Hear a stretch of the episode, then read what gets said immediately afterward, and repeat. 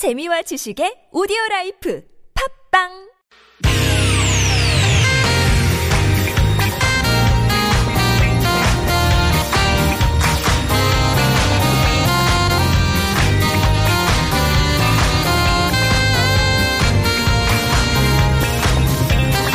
이유가 뭐지? 도대체 뭐 때문에? 세상만사 궁금한 이야기들 꼼꼼하게 살펴봅니다. 최진봉의 왜?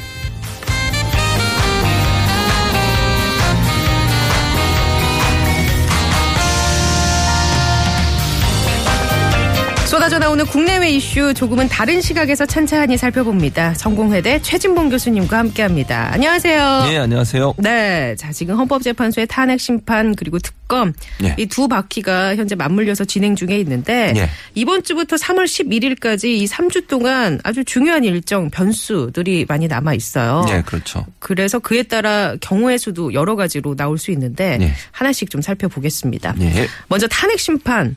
헌재가 이제 3월 13일까지 결정 짓겠다는 입장을 갖고 있잖아요. 네, 그렇죠. 현재 이정미 헌법 재판소 권한 대행 예. 예. 그분께서 임기가 얼마 안 남았기 때문에 그런데 박 대통령 측이 최종 변론기를 어, 금요일에서 일주일 네. 정도 늦춰달라 고 요구를, 요구를. 했어요. 네, 네.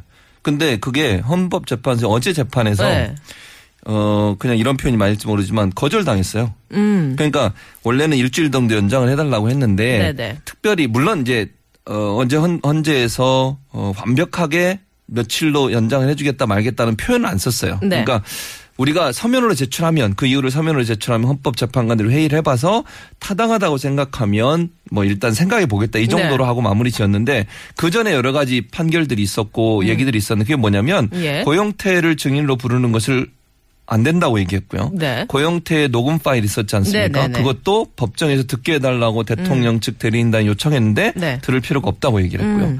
그리고 증인을 다 어, 철회해 버렸어요. 예. 음. 그러니까 다시 부를 수 있는 기회를 안 준 거죠. 그럼 왜냐하면 다시 부르려면 또 변론 기회를 그렇죠. 잡아야 되는데 네, 늦- 그걸 늦어지니까. 막기 위해서 예. 그래서 단호한 모습을 어제 보여줘서 대체적으로 이런 분석은 있어요. 만약에 어, 대통령이 직접 출석하거나 그 경우도 사실은 만약에 대통령이 출석하려면 내일까지 22일까지 출석 여부를 알려달라고 네. 어, 재판관들이 얘기를 했어요. 음. 그러니까 대통령 대리인단에서 아무래도 내일 저 변론이 이루, 어, 이루- 이루어질 때 네. 대통령이 출석할지 안 할지를 알려줄 거예요. 예. 그렇다고 했을 경우에 대통령이 출석을 일방적으로 거부할 수는 없으니까 예. 제가 보기에는 음. 뭐한 27일 또는 28일 정도까지는 변론기를 한 번 더 잡아서 대통령이 출석할 수 있는 기회를 줄 것 같아요. 근데 음. 예. 대통령의 출석은 사실 어 유동적이거든요, 지금. 예. 왜냐하면 어 대리인단들 입장에서는 대통령이 출석하는 게 도움이 되겠다고 얘기를 했지만 대통령이 나왔을 경우에 여러 가지 경우의 수를 생각해 봐야 돼요. 예. 첫째는 대통령 대리인단에서 대통령이 출석했을 때 변론 어, 최종 진술만 하고 질문을 안 받게 해달라고 맞아요. 요청을 했죠. 예. 근데 헌재에서 안 된다고 그랬어요. 예. 나오게 되면 헌, 헌재법에 의해서 어 소추 소추단이죠. 예. 소추 국회 소추단의 질문도 받아야 되고 또 헌재 재판관들의 질문도 받아야 된다. 음. 이게 박 대통령 입장에서는 부담이 될 수 있죠. 그리고 이게 인터넷상으로는 생중계가 돼요. 아. 그러니까 만약에 대통령이 나오셔서 대답을 잘 안 하거나 잘 못하거나 예. 또는 뭐 꼬투리를 잡힐 만한 어떤 대답을 했을 경우에 그것이 부정적인 요소로 작용할 가능성이 충분히 있어서 예.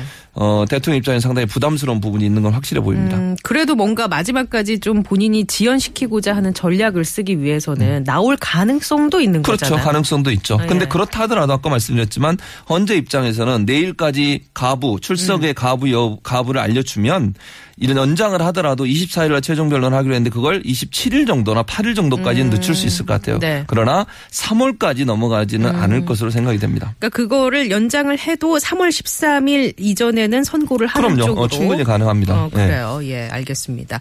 그러면 이제 앞으로의 절차 일정은 어떻게 되나요? 지금 이제 지금 현재 그냥 대통령이 출석을 안 한다고 가정을 네. 하면 24일 날 최종 변론을 하게 돼 있어요. 예. 최종 변론을 23일까지 마지막 서면으로 최종 진술을 해달라고 양쪽에 요청을 했기 때문에 네. 대통령 대리인단이나 그다음에 국회 소추위원단이 결정문을 만들고 있는 것으로 알고 있고요. 그걸 예. 제출하면 24일 최종 변론을 하고 그리고 나서부터 평의를 열게 됩니다. 그러니까 재판관들이 회의를 하는 거예요. 음. 네, 네. 지금까지 조사한 내용, 그다음에 서면으로 제출한 최종 진술 네. 이런 부분들을 검토하면서 회의를 여러 차례 열고요.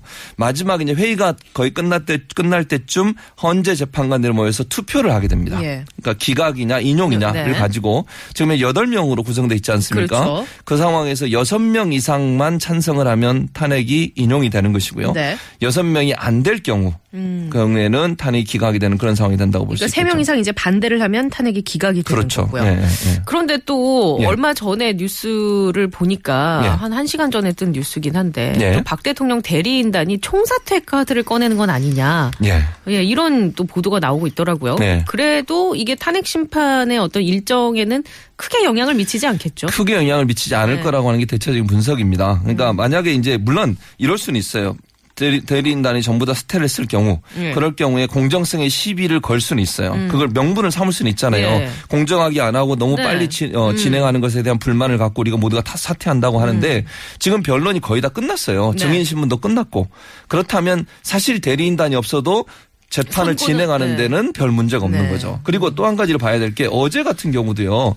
어제 새로 또 몇 명을 변호인단을 추가를 추가를, 했- 했어요. 네. 그럼 말이 안 되잖아요. 어제 몇 명을 추가하고 오늘이나 내일 사퇴한다? 그 사람들이 볼 때도 좀 이게 앞뒤가 안 맞지 않습니까? 음. 그림이 안 그려지죠. 그렇죠. 네. 음. 그러니까 그게 부담이 될 수밖에 없어요. 그리고 이- 이 탄핵 심판을 지연하려는 의도가 명확하게 보이기 때문에 네. 음. 여론의 비난을 피할 수 없는 그런 요소라고 볼 수 있겠죠. 자, 그러면은 예. 3월 13일 이전에 선고가 나면 예. 이제 지금처럼 그런 절차를 거쳐서 가면 될 텐데 예. 만약에 이정미 대행이 예. 퇴임을 한 후에 예. 이게 미뤄져서 그때까지 간다라고 예. 하면 이제 남은 재판관들이 그대로 진행을 해야 되는 거죠? 그렇죠. 왜냐하면 이제 헌법재판소 법에 보면 7명 이상이 되면 진행을 할 수가 있어요. 음. 그런데 이제 문제는 뭐냐면 이 헌재 결정이 왜곡될 수 있잖아요. 아, 원래는 9명이서 재판을 해야 되는 거예요. 네. 근데 두 명이 두 빠진 명이 상황에서 빠지는 거예요. 빠지면 자연스럽게 반대 기각 쪽에 더 유리하게 되잖아요. 확률적으로 보면. 그렇죠. 왜냐하면 두 명만 이제는 반대를 해버리면 기각이 되는 상황이 되니까 그거 자체가 헌, 헌재의 어떤 중립성이나 헌재의 어떤 어, 자주성을 침해하는 요소라고 보는 거죠. 음. 그래서 그런 상황이 안 되게 하기 위해서 헌재 재판관들이 가능하면 3월 13일 이전에 네. 재판을 끝내려고 하는 것 같아요. 예. 그러니까 헌재 재판관들 입장에서도 이게 정당성이 상당히 훼손될 가능성이 있어요. 두 명이 더 있었으면 결과가 바뀌었을 수도 있는데 두 명이 없는 상태에서 음. 네. 추진하다 보면 문제가 될 수 있다고 보고 한 가지 우리가 근데 봐야 될 게 뭐냐면 이정미 재판관이 퇴임하는 날까지 선고가 안 내려져도 평의에 들어가서 마지막 표결에 참여하기만 하면 아, 돼요. 그러니까 그래요? 음. 선고는 13일 이후에 해도 돼요. 예를 들면 뭐 20일 뭐 예. 20일 넘어서도 마지막 선고는 해도 되지만 이정미 재판관이 평의가 끝나고 투, 투표 네. 표결에 참여하게만 되면 그게 13일 이전에만 이루어지면 돼요. 아, 그러니까 그러면 그 내용은 예. 거기에 포함이 되게 돼 있습니다. 표결이 그러니까 3월 13일 이전에만 붙여지면 예, 그게, 그러면 네 붙여지면 여덟 명이서 하는 건 되죠. 어. 그 뒤에는 뭐 결정문 쓰고 예. 이런 거는 나중에 해도 돼요. 그런데 표결에 참여하는 게 중요하죠. 그래서 3월 13일 이전까지 이정미 네. 재판관이 표결에 참여하고서 사퇴를 아 사퇴가 아니고 물러나시게 되면 예. 그리고 나면 그 내용은 그대로 유지가 되는 거죠. 근데 이게 조금 더 짓궂은 예. 질문일지도 모르겠는데 만약에 7인 체제도 예. 돌발 변수가 생겨서 그럴 수 있죠. 뭐 어떤 분이 갑자기 아프시다던가 예, 뭐 이런 예 그런 상황에서 최소 정족수를 못 채운 못 상황에서는 어떻게 되는 거예요? 그러면 이제 안 돼요. 일곱 명 이- 이하가 돼 버리면 이 자체가 운영을 할 수 없게 돼 있어요. 헌재법에. 그러니까 헌재법은 일곱 명 이상이 될 때만 재판을 진행할 수 있게 돼 있어요. 그럼 올 스톱 되는 거예요? 그렇죠. 올 수도 되는 거죠. 그럼 그러니까 새로운 재판관이 임명될 임명이 될. 때황그 대통령 권한대행이 임명을 하는 절차를 또 밟아서 그렇죠. 진행이 네. 돼야 돼. 그런데 그럼, 예. 그거는 어려워요. 야당이 그걸 그냥 묻고 하진 않은. 묻고 하지 않을 거죠. 음. 그래서 헌법재판소 입장에서는 가능한 한 8명이 있는 상황. 지금 지금 상황도 사실 9명이 완전체가 아니기 때문에 네. 여러 가지 왜곡된 변수가 있긴 하지만 그럼에도 불구하고 헌재 재판관들은 8명 있는 상황에 재판을 끝내려고 하는 거예요. 예. 근데 이제 대통령 대리인단들이 자꾸 이거를 늦추려고 하니까 음. 이제 이정미 권한대행 입장에서는 이걸 좀더 헌재 재판관들이 주도권을 쥐고서 재판을 끌고 가야 됐다는 필요성 음. 때문에 어제 강력하게 얘기를 했다고 볼 수 있겠죠. 예.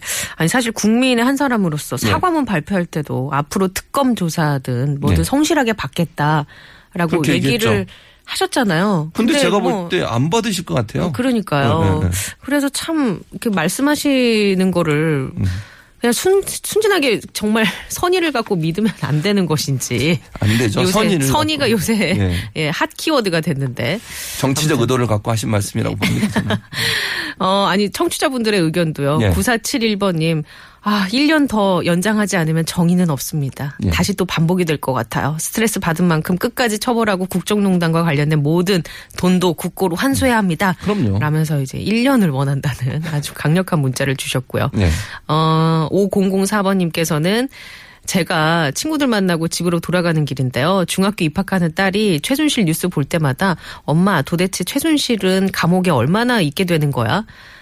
그러게 딸한테마저도 이렇게 욕을 먹게 되네요. 라면서 의견 주셨어요. 네. 음. 그러니까 아이들이 보는 시각은 도대체 무슨 잘못을 했길래 저렇게 TV에 많이 그렇죠. 나오기 네. 많이 나오고 논란이 되는지. 이게 무슨 고구마 줄기처럼 네. 잡아 당기면 당길수록 뭐가 계속 나와요. 그러게요. 끊임없이. 네. 참 답답한 문제죠.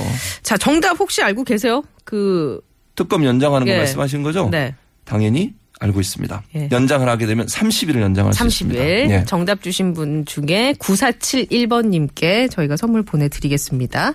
자 이제는 특검 이야기를 좀 해볼게요. 예. 특검 이제 종료 얼마 안 남았어요. 그렇죠. 이번 주 중에 이게 연장되는지 종료되는지 결정이 돼야 되잖아요. 예.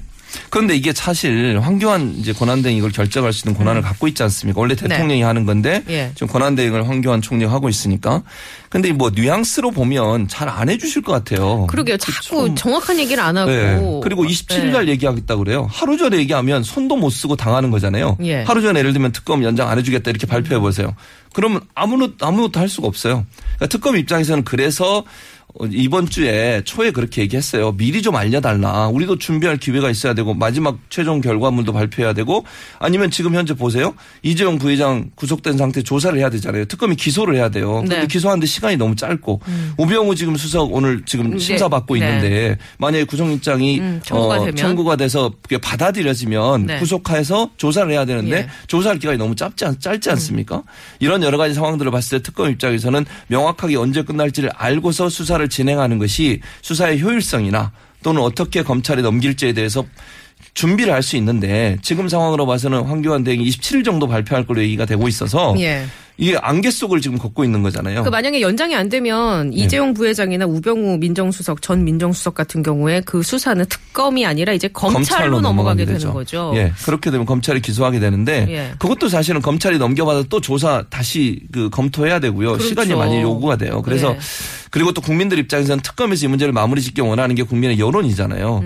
검찰이 물론 잘 하겠지만 음. 네. 그래도 어쨌든 박근혜 정부에서 뭐 검찰총장 이런 분들이 네. 음. 임명이 됐으니까 뭐잘 하시는 건 맞는 것 같아요. 지난번 뭐 특별수사본부를 보면 네. 그럼에도 불구하고 특검이 마무리하도록 하는 것이 국민들 입장에서는 더 그렇죠. 믿을 만한 예. 단계라고 볼 수 있겠죠. 그리고 이제 특검이 여태까지 밝혀냈던 그런 사실들, 수사 자료들 이런 것이 지금 보고가 하지 않게 되어 있는데 그렇죠. 이제 검찰로 넘어가면 다 자연스럽게. 내부에서 그게 네. 보고 체계에 의해서 보고가 될 그럼요. 음. 것이고 그렇게 되면 이제 수사 정보라든지 기밀이라든지 이런 것들이 또다다 노출이 유출될 수 있죠. 될 수 있는 그러니까 황교안. 음. 권한대행이 검찰을 지휘를 하고 있는 상황이기 때문에 여러 가지로 문제가 된다고 볼 수 있겠죠.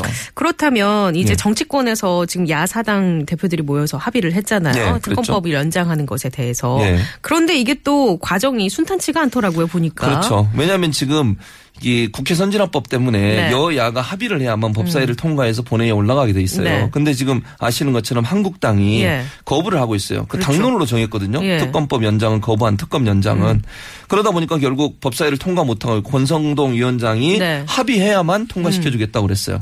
그럼 나머지 방법이 하나가 있는데 그건 뭐냐면 국회의장이 직권 상정을 하는 거예요. 정세, 어, 정세균, 국회의장이, 직권 상정을 하는 건데 이게 그- 또 정치적 부담이 있어서 그 정책 부담 있죠. 이게 뭐 사변이나 국가의 중대한 네, 전시 상황에 해당하는 경우라든지 경우에만 뭐, 직권 네. 상정할 수 있게 된다. 근데 한 가지 저는 이제 그런 생각은 들어요. 지난번 테러 방지법 할 때도 예. 그게 크게 크게 뭐 국가의 사변과 관계인데 문제는 아닌데 직권 상정해서 통과시켰거든요. 그때 정의와 국회의장이. 직권 상정을 네, 했었죠. 그때 당시 네. 여당 네. 출신이죠. 그래서 뭐 이걸 하는 게 꼭 그렇게 뭐 아닌데냐 이건 저는 아니라고 보지만 그러니까 예. 그래도 정세균 의장 입장에서는 가능한 합의를 통해서 이루어지길 바라는데 그게 상당히 어려운 상황이고 그래서 23일 날 지금 야사당은 통과를 시키겠다고 벼르고 있는 네. 상황이거든요. 그런 상황에서 집권 상정이 되면 표결을 통해서 할 수는 있어요. 표결을 통해서 왜냐하면 지금 현재 과반을 넘었으니까요. 과반을 넘었으니까. 예. 근데 문제는 뭐냐면 그렇게 해서 통과가 돼서 가면 대통령이 거부권을 행사할 수 있어요. 그럼 어, 지금은 황교안 황교안. 권한 대행이 거부권을 행사할 수가 있어요. 아. 그러면 다시 국회로 와서 그때는 3분의 2 이상, 그러니까 예. 200명 이상의 국회의원이 아. 다시 합의를 해줘야 또는 찬성을 해야 통과가 되게 돼 있어. 그러면 시간이 또 걸리잖아요. 음. 그러게요. 그 사이에 특검은 이미 끝나버리게 되는 거죠. 예. 그래서 이런 여러 가지 상황으로 봤을 때 가장 좋은 방법은 황교안 권한대행이 이걸 연장해 주는 거예요. 지금 음. 보십시오. 아까도 말씀드렸지만 이재용 부회장 구속하고 우병우 전, 음. 전 어, 민정수석이 만약 구속된다고 하면 수사가 마무리가 안 됐잖아요. 그러게요. 음. 지금. 그런데 이런 상황에서 특검을 끝내버린다고 하면 황교안 권한대행이 여론으로 얼마나 큰 질타를 네. 받겠습니까? 정말 정치적인 선택이 아니라 국민의 여망과 정의를 세운다는 관점에서 판단을 해주셨으면 좋겠어요. 그러게요. 그리고 애초에 말씀드렸다시피 네. 그 특검법은 이 정해진 30일의 연장 기한은 새누리당이 그렇죠. 때 당시에 다. 예, 했던 맞아요. 거니까 이제 와서 이렇게 그러게요. 손바닥 뒤집듯이 네. 대통령이나 새누리당, 한국당이나 이런 식으로 하시면 정말 미워요. 알겠습니다. 자 오늘 얘기 잘 들었고요. 다음 주에 만나 뵐게요. 예, 네 고맙습니다. 감사합니다.